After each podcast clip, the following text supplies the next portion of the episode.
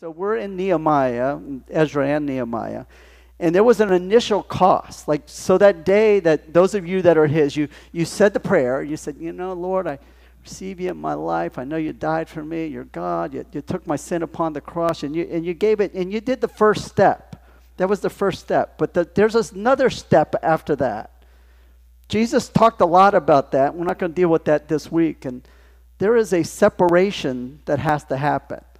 So let's put ourselves into the hearts and the minds of the people in the day that were in exile and under oppression, and God sent messengers in three different tranches to take them out of captivity and to bring them into freedom. So Ezra and Ezra 10 11, he, he came with this incredible, costly statement. It sounds good to us when we read it like, woo, freedom. And, you know, I said the prayer, filled out the card. That's freedom.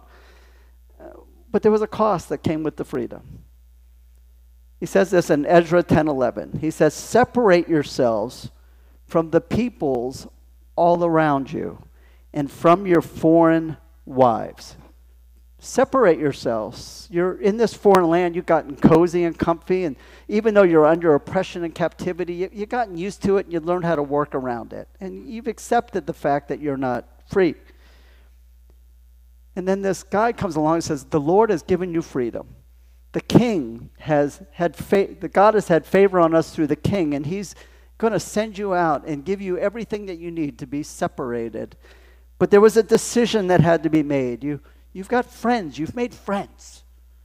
You need to separate yourselves from those friends that are not his children. They're not of the same tribe and calling as you are. You, Maybe you've got a little business going on and you're going to separate yourself from your customers or from maybe a good employer or a, or a steady gig.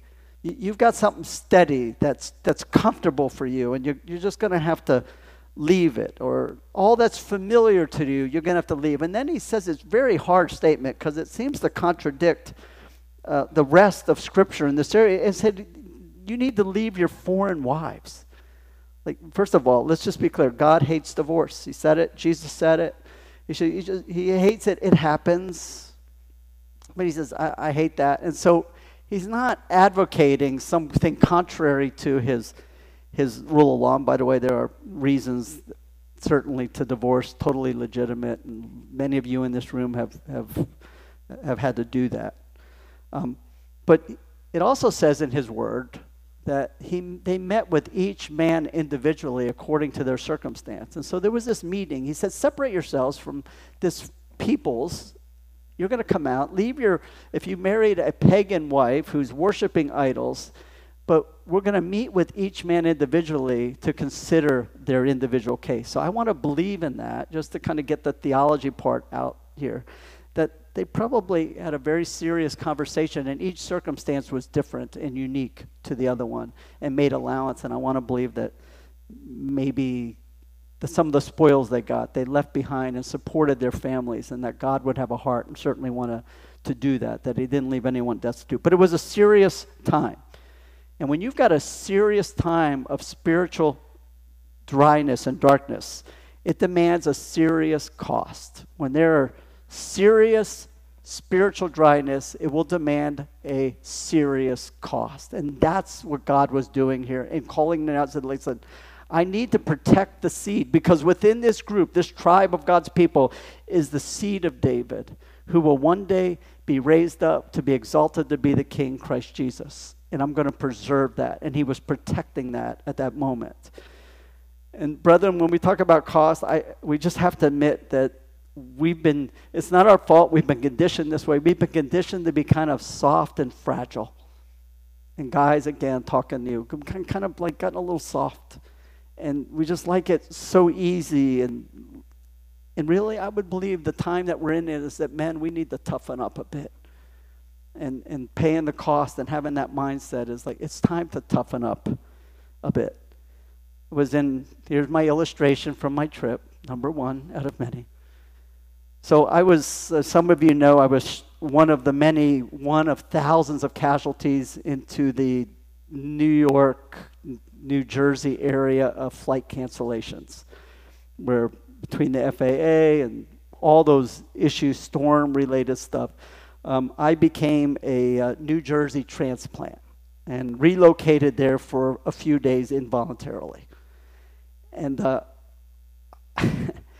at the airport in Newark, if you saw any of the footage from that, you, you, you would see that this thousands of people just absolutely lost and confused. And, and what I witnessed myself is no exaggeration by the news media in this case at all, was that there were people just having emotional breakdowns like just falling apart. I mean, and, and I'm not invalidating it. Like they needed to get the weddings, they needed to get on their cruises. Maybe it was a family vacation they had saved up their whole life for, at least in the last couple of years, and they needed to get away. I, I saw elderly people laying out on the floor and, and just hopelessness, man clutching his chest. I'm thinking, are you going to die? What's happening here? Young man, this one teenage girl um, yelling at her mother and hysterics. And, but I want you to, and I really related this incident to where we're at as a people. She said to her mom, We should have stayed in Italy. I hate this place. I hate this life. I thought about it for a minute. I don't think she realized what she was saying, but she's saying that as she was sitting in her luxury little place in Florence, for a week where they probably had a four or five star vacation. That coming back to this lost her baggage and and misplaced a flight to get home that somehow that her life was over. And I looked at that and I said, you know what? I, am not going to judge her. I've done that.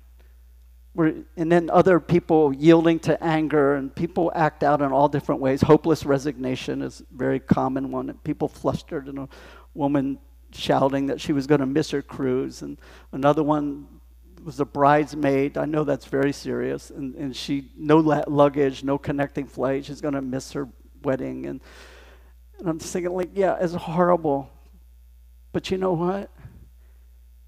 Is it really that costly? Is it really? Was it really all that bad? I mean, we're sitting here in air conditioned airport and there's still food and like uh, me, they sent me over in a taxi to a hotel in Jersey and like it was totally fine. It was totally fine. And I, I just saw that as like we need to toughen up and pay the cost. And I say that lightly because I know it's not easy. It's not easy for me, and I know it's not easy for any of us because we've been conditioned to have things easier and easier and easier all the time. But just to go back to the story of Nehemiah and Ezra, that God had allowed his people to be taken in captivity in order to bring them back. And it was part of the condition. Like God said, if you do this, I will do this for you. And if you don't do it, this is what's going to happen. Uh, let me read it to you in Ezra 5:12. God will give us over to get us back. He said it this way But because our ancestors angered the God of heaven, how did they anger him? They rejected him and totally forgot him and went after pagan gods. He gave them into the hands of Nebuchadnezzar the Chaldean, king of Babylon, who destroyed this temple and deported the people to Babylon. He gave them over to captivities, and many believers have been taken captive. And brethren, it is time for us to be set free. This is the day we are going to be set free. So we're going through this series like the, like we just need to get out of this mindset. Jesus talked about captivity, and remember he said, if the Son sets you free, you are free indeed. There's a, there's a freedom that comes from him. But a lot of us, we take that freedom as our, as the, our rescue, our salvation, that that's the only freedom that counts. But there's a greater freedom because we can know him and be free and saved by grace, but still be in captivity to sin. He said it this way, Jesus did in John 8 34. He said, Truly, truly, I say to you, everyone who commits sin is a slave to sin. He just says, Those who have let sin be a master in their life, who over and over just say, I'm just yield to that, then he gives them over to it. Peter wrote it this way to those things that corrupt us. He says in 2 Peter 2:19, they promise them freedom while they themselves are slaves of depravity. For people are slaves to whatever has mastered them. We are mastered by the thing that we are yielding to. And there's a cost to get free from that. But God's favor and his release comes at a cost. A lot of you know Second Chronicles 7:14, very famous verse. Some of you have it memorized. Let me just read it to you as a refresher. It's a condition here. Notice that the first four things written here are on you and me. Four things that you and I have to do. The next three, God does. But it comes us doing it first. He said it this way If my people, that's us, who are called by my name, first thing, will humble themselves. Humble meaning, I need help. All is not good. I need help. And pray, meaning, I know I can't do this on my own, and God, only you can set me free. And pray and seek my face. In the Hebrew, that means to seek his presence or intimacy with God. And here's the big cost and turn from their wicked ways. Turn around from your wicked ways. Then I will hear from heaven, and I will forgive their sin, and will heal their land. I will bring restoration to those who do their part pay the cost at this. James speaks to the root of the issue in us, the places that we're held captive, and he gives a solution right up front. He says it this way in James 4 8. He said, Come close to God, your part, my part, and God will come close to you. You come close to him, you pursue him, you seek him, and he'll come close to you. He said, Wash your hands, you sinners, and purify your hearts for your loyalty is divided between God and this world. Can't you relate to that?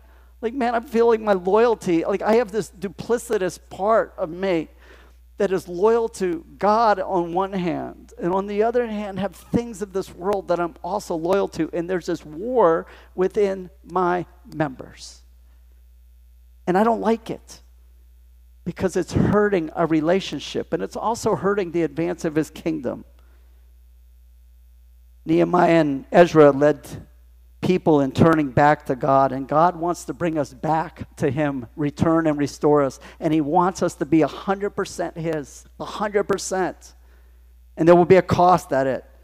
Nehemiah 1 8 through 9 is God hears from Nehemiah a prayer. It's not going to show up on your screen. Just let me read it to you. He prays to him, and this is what he's basically saying, just an overview. He's saying, God, I'm going to remind you of your promise that no matter how far we stray from you, you will be faithful to bring us back if we'll do our part.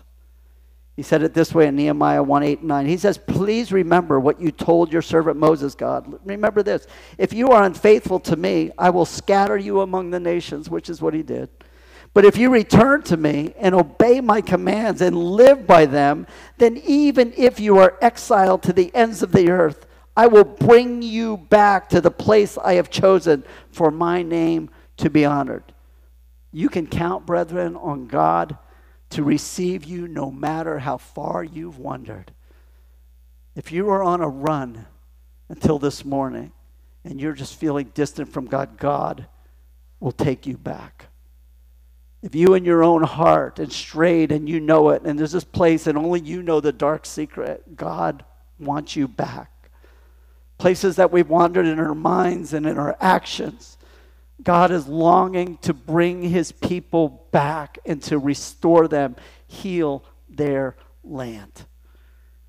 Nehemiah humbled himself. He prayed. He confessed. And then God gave him favor. And here, watch the condition, what happened. There was a condition. God put something on Nehemiah's heart and then he responded. That's what we're to do. He responded. This is what happened. Listen in Nehemiah 2 8 and 9.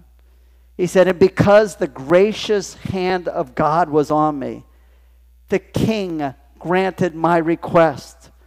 So I went to the governors of Trans-Euphrates and gave them the king's letters, and the king had also sent army officers and a cavalry with me when Nehemiah went to the king, guys, when Nehemiah went to the king to talk about the trouble that was happening in his homeland and the walls that were desolate in his own hardness, he was taking his life in his own hand. He was willing to pay the cost. He even says that in his writings, he, he, that he was trembled before the king that he should even seek to mention something for himself because when you're the cupbearer to the king, it's all about the king and it's nothing about you. How dare you, dare you bring up something that not only is about you, but about your people that the king doesn't care less about? He took the risk. And when he took the risk, God met him in a big way. Brethren, we've got to step out and start taking some risks and paying some costs so that God can meet us and we will know him more personally and intimately. We'll see his faithfulness in us. Nehemiah risked his life, it cost him something. He had to leave his employment. Do you know what it means to be a cupbearer, even if you're an oppressed person and held in captive? What it means to be up there, a cupbearer to the king, the, the wine taster to the king, it's a huge deal. It's like corporate CEO, Fortune 500 stuff. It's like I saw these people saying, I want that job. I want that. And God calls him, He says, No, I, I want you to lead my people out. There are too few willing to make great leaps of faith. I will count myself among them. We play it too safe. And what happened here in this land, just to take this story the next step, not everybody who followed initially was willing to pay the cost. As a matter of fact, there were a group of those of influence and means that wanted to take advantage of the desperation of their own people. So you imagine this whole tribe of, of Jewish people coming out, and there were those who said, you know what? We got a great buying opportunity here. These people have sacrificed everything. They have moved and left their homes and left their families, and, and, and they've, they're here to start a life all over again. And they're working and building this wall, and they're running out of money. All of the spoil that God gave them when, when they left, that God gave, is being depleted, and, and, and they're hungry and they're desperate. He said this in, in his word. Nehemiah 5:1 This is the condition of the people. There was a great injustice among the people. Now the men and their wives raised a great outcry against their fellow Jews. There, there was this cry and said, Nehemiah, it's not fair. We're suffering and paying the cost while these people are taking advantage. There were people in there saying, Oh, you need money? Uh, I'll tell you what, I'll, I'll put a mortgage on your land. I'm going to charge you 13.5% interest or whatever it was, like the charge card company does to you. Now, what is it, 28%? So, yeah, 29. Yeah, little, little usurious, what you say. I'll take advantage of your desperation. And, and not only that, he said, but if you can't pay me back, it's okay. This, this is when it gets crazy. Um, just give me your daughters and your sons, and we'll, we'll settle the debt. Just enslave them, and we'll just we'll call it even. And they'll work it off for you. And people did it. They did it. I mean, it was just plain wicked. But you know what? people all around them considered it perfectly normal because the custom and the culture where they came from, that's what you do. You, you take advantage and, and it becomes good business. You're just shrewd. You're not, you're not evil, you're just shrewd person. I mean, who wouldn't double down and, and buy that up? Hey, I can take all my money and buy all this land. It's going to be worth a fortune one day, and then I'll make them come back and work the land, and I'll get a piece of the, of the pie every single time. And that's what happened. But the thing was in the culture, that was perfectly acceptable behavior. And so we have things in our culture that have been deemed as perfectly acceptable and normal. We think that, I, I won't go in details, um, but yeah, they, they're just people that I met with that, like, you know, had infidelity in their life, and they say things like this as Christians, professing Christians. I just wasn't happy anymore but she makes me happy or he makes me happy. Like there was no cost being born of loving somebody. Lawsuits between brethren, and you guys, it was on national news. An, elder of a mega church from a well known pastor didn't like uh, the, the, the direction the church was going.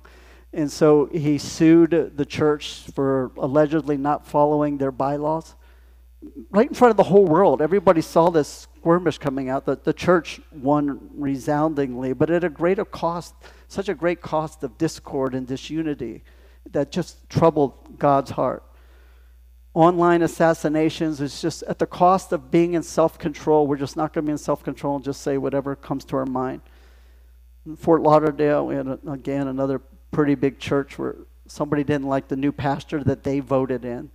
And uh, so they, key, they keyed a car and, and, and lodged this passive aggressive protest. And it was just you know, horrific, and it was in the newspaper several times. It just paraded before the whole world. Sexual immorality that gets excused away is acceptable because everyone does it, and at the cost of deferred gratification, we're just going to make it easy on ourselves. The backbiting, the unrighteous judgments within the church, the discord and the deception. I, I remember this was many years ago. I believe it was Ron Hutchcraft, a very well known pastor at the time. And um, not a person given to like what I would call like hyper spiritual statements, very conservative in his ways. And he told this story that struck me. He said, One day I woke up and it was like I could feel everything that God felt. I could see the world the way that God saw it.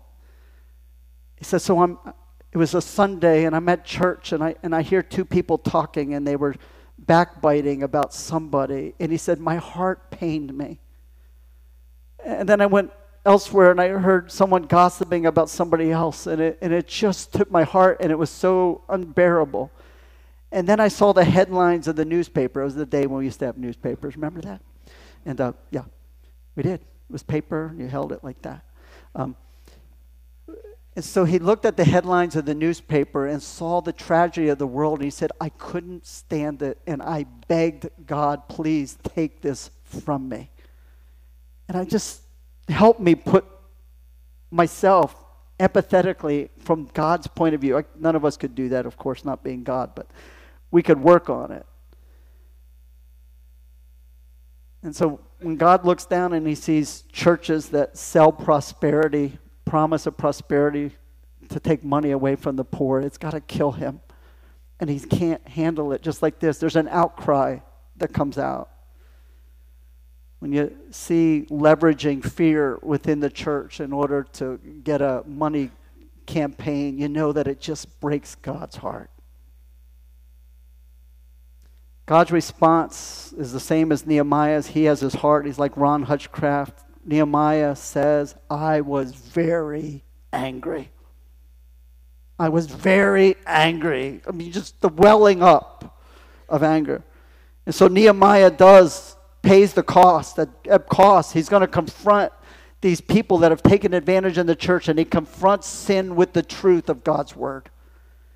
And he says this in Nehemiah 5 9 and 10. He says, So I continue talking to these leaders and nobles what you are doing is not right. Shouldn't you walk in fear of God to avoid the reproach of Gentile enemies? Shouldn't you reverently be fearful of God in doing this? I and my brothers and my men are also lending money and grain, but let us stop charging interest. Levitical law prohibits the charging of interest. They just had lost any idea of God's ways or His Word, didn't know the, the, the, the Torah. They had no clue anymore, and they just got away. And He asked them, He says, Your lifestyle, the way you live, has shows no fear of God at all, no reverence for Him. You need to get that back. And so He gives them the truth. Your separation and restoration will cost you. And this is what he asked them to do. I want you to put yourself, you, let's say you are the money lender, and you've got this huge flow coming into your bank account every month. And it's more money than you ever dreamed of having. And maybe you've taken part of that money and you're reinvesting it in something else. And you're thinking, God has blessed me. He says that this is what Nehemiah says to them give back to them immediately, not wait. Give back to them immediately their fields, their vineyards, their olive groves, and their houses, and also the interest you are charging them 1% of the money, grain, new wine, and olive oil. Give them back everything and add something to it. Put yourself in their position. They think they're doing what culture and custom has dictated and said is shrewd and good business. And now they're being challenged to say, that may be good business here, but in God's kingdom, that's not good business. That's evil. And you need to correct it. And so you know they had to count the cost. And so they're looking at their at their their books of their ledgers and they're looking at it and thinking, wow, that, that's a lot to give back. And they're reasoning in their mind, like you and I would read, well, is God, you know, who's Nehemiah anyway? I mean, is he really all that? Is he really God? Does he speak for God or not? I'm not sure he's interpreting the Levitical law all perfectly. You know that all went in their mind. But listen what they did. This is big for us. I mean, by the way, if, if, if it doesn't cost you anything, um, it probably isn't worth much. You know, like when you go to Goodwill and the veterans and you pile your your garbage bag full of those old shoes and shirts and pants. You know, you know that's not. You're not really feeling like, oh man, that's really costing me because I'm, you know, you're not putting in your Louis Vuitton handbag, right? You're not. You're not putting in your Rolex. You're not. You're not going out paying the price. And when you give and you just give the spares and not quality time and some spare change is not the same as first fruits and sacrificing that something you didn't want anymore anyway is not the price, the cost. Here's the cost these guys did. This is what they said in Nehemiah 5:12. We will give it back. All I got to say is, wow, I'm impressed. And we will not demand anything more from them. We will do as you say.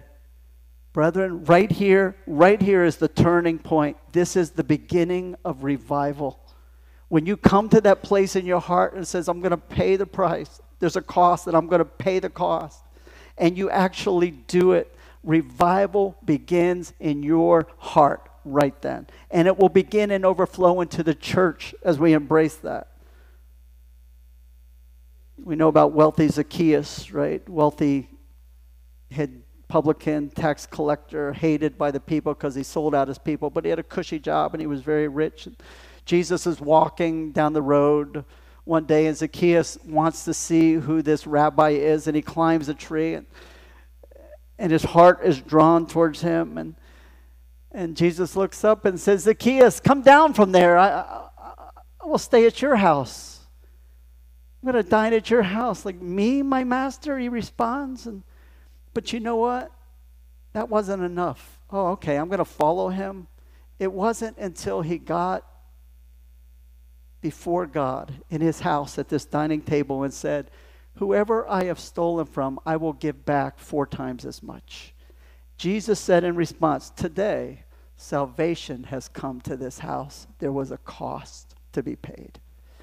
And brethren, if there's not a cost and it's not hurting, it's painful. I Quiet repentance, by the way, has started among the church. That's what gives me such great hope.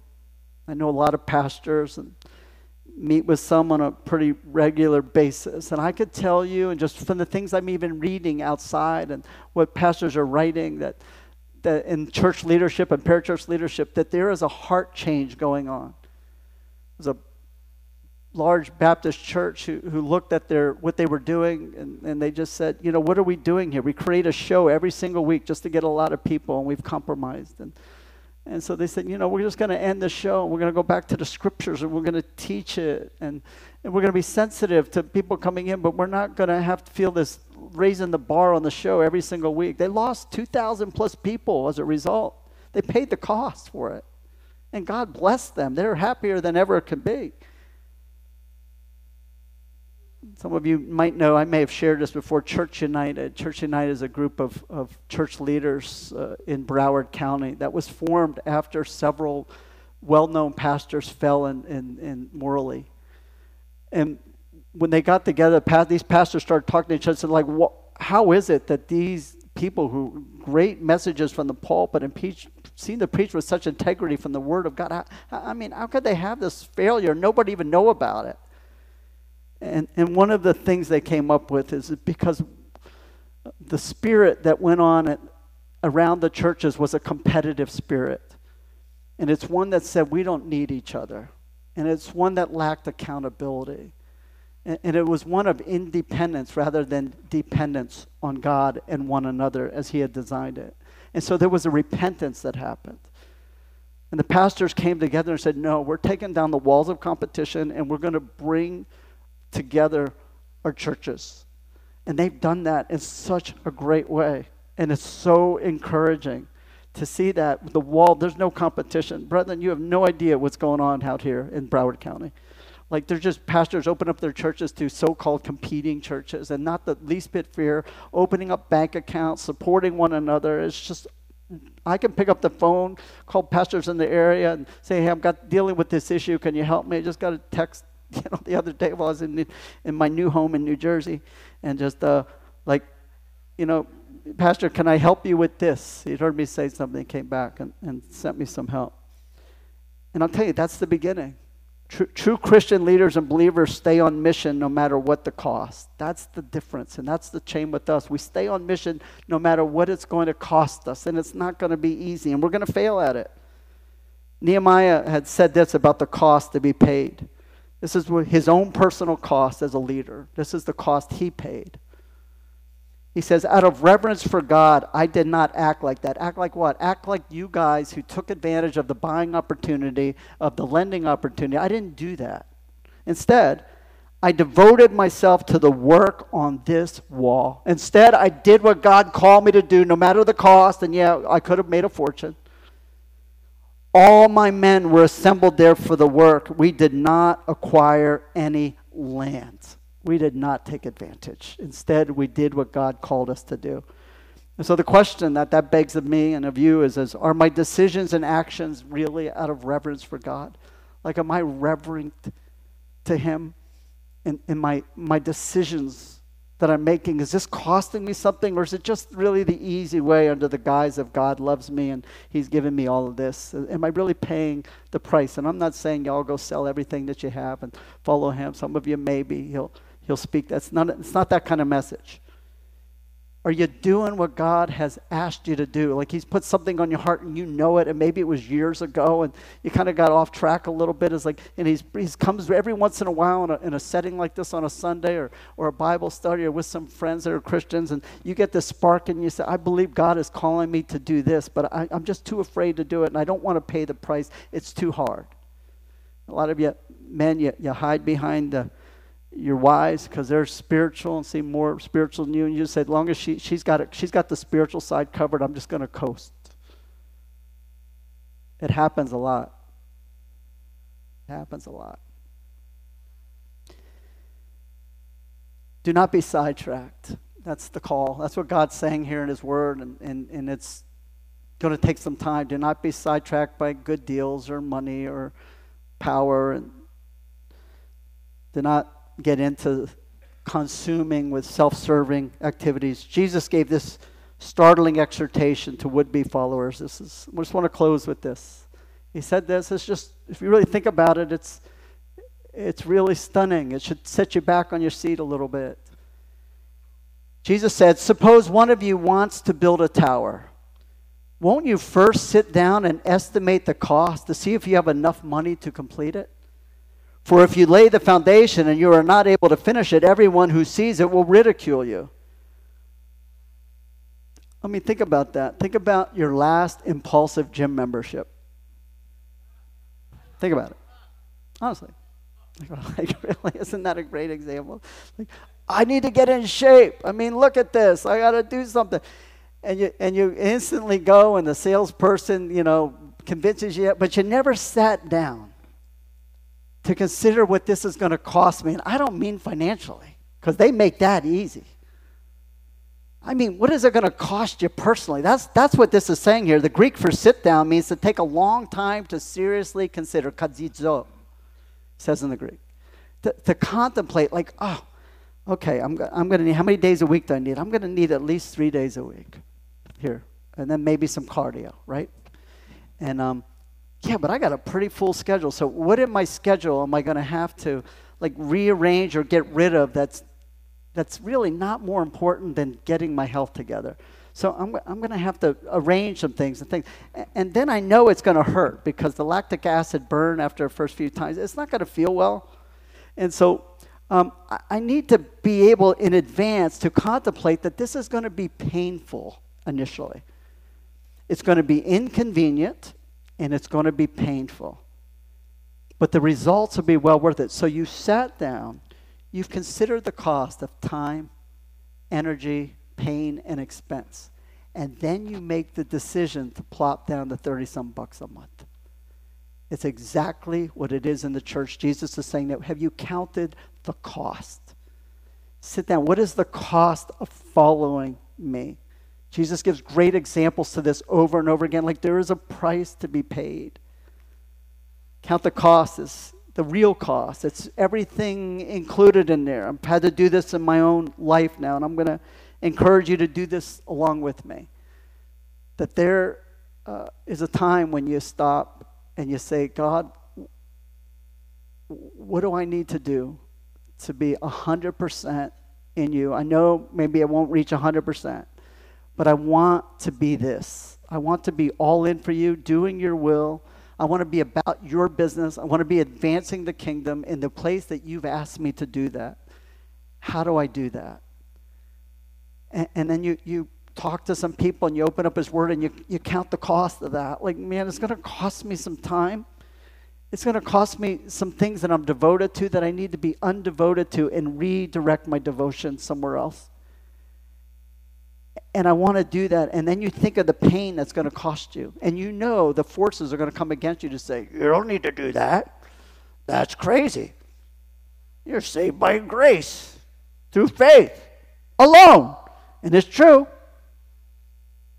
But man, if you want to look like him and talk like him and be a light in this world and hear one day, well done, good and faithful servant, there's a cost to pay. I'm sorry to be the bearer of bad news. But it, it has to be said because there's none greater than him. I mean, he's real, guys. I mean, he's real. He really is, as Pastor Tony prayed, enthroned. He's high above all. All of heaven and earth are under his feet. Everything is under his feet. And as Pastor said, one day we will come before him. And until then, we are to be a light upon the hill. I'm so proud of so many of you who are doing that so well. You're a great example. You convict me in your lifestyle, the choices that you make. Just want to validate that for a moment. It's not like this is not a talk down message. This is a let's talk together conversation. And there's so many of you already doing that. Don't feel guilty.